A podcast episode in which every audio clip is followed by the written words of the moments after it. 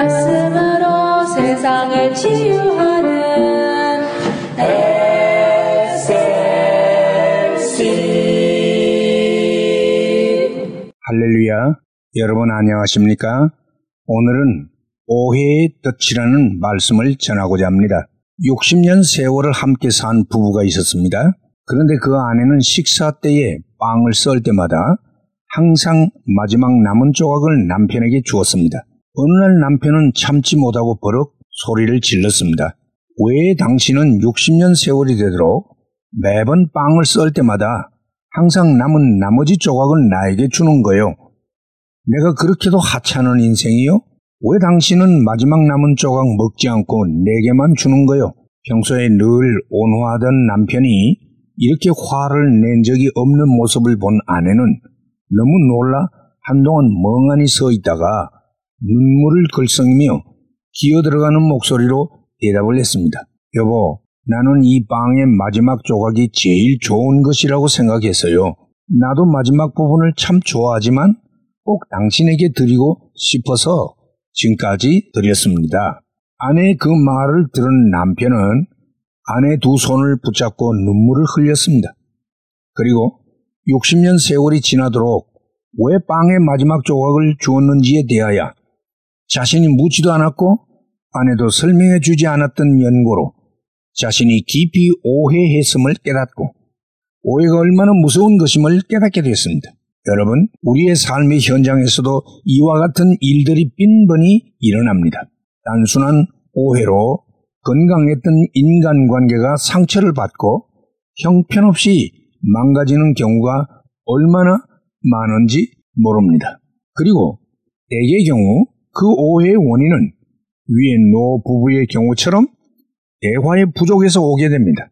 그런 의미에서 적절한 대화는 오해의 소지를 없애며 건강한 인간관계를 유지하는 중요한 윤활유가 되는 것입니다. 저는 어릴 때부터 유교적인 영향으로 과묵한 성격으로 성장했고 그것이 좋은 점도 있는 반면에 진정한 인간관계에 상당한 장애가 되는 것도 깨닫게 됐습니다. 그 후 저는 적극적으로 대화를 하고 다가서도록 많이 노력을 했습니다. 물론 아직도 많이 부족하지만 옛날보다는 많이 좋아진 것을 느끼게 됩니다. 하나님도 우리와 많이 대화하기를 원하십니다. 그래서 우리의 사정과 형편을 더 세밀히 알기를 원하시고 또 우리도 영적 대화인 기도를 통하여 하나님을 더 깊이 깨달아 알기를 원하시는 것입니다. 그래서 하나님은 자꾸만 멀어져가는 이스라엘 백성들을 향하여 말씀하시기를 오라 우리가 서로 변론하자 라고 말씀했고 너는 내게 부르짖으라고 말씀을 했습니다. 오해는 무서운 질병입니다. 그리고 그 병은 대화 부족에서 올 때가 많습니다. 부디 우리는 오해의 덫에 걸리지 않도록 조심하고 건강한 인간관계를 세워가기를 진심으로 소원합니다. 할렐루야.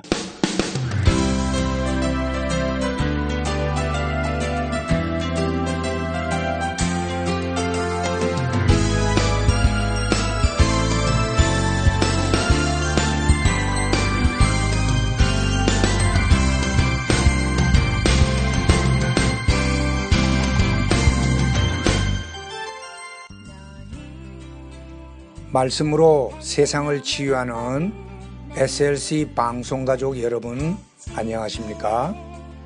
저희 방송에서는 보다 나은 여러분들의 신앙과 삶을 위하여 상담을 진행하고 있습니다.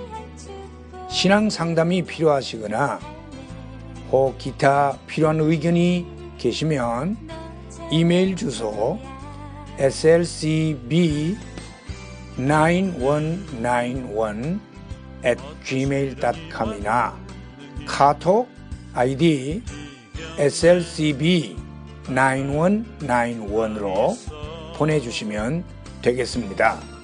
다시 말씀드리면 이메일 주소 에스엘씨비 구일구일앳 지메일 닷컴 카톡 아이디는 에스엘씨비 구일구일으로 보내주시면 되겠습니다. 에스엘씨를 늘 사랑해주시는 가족 여러분들께 진심으로 감사를 드리며 하나님의 말씀 전파 사역을 위해 최선을 다하겠습니다. 대단히 감사합니다. 너는 하나님의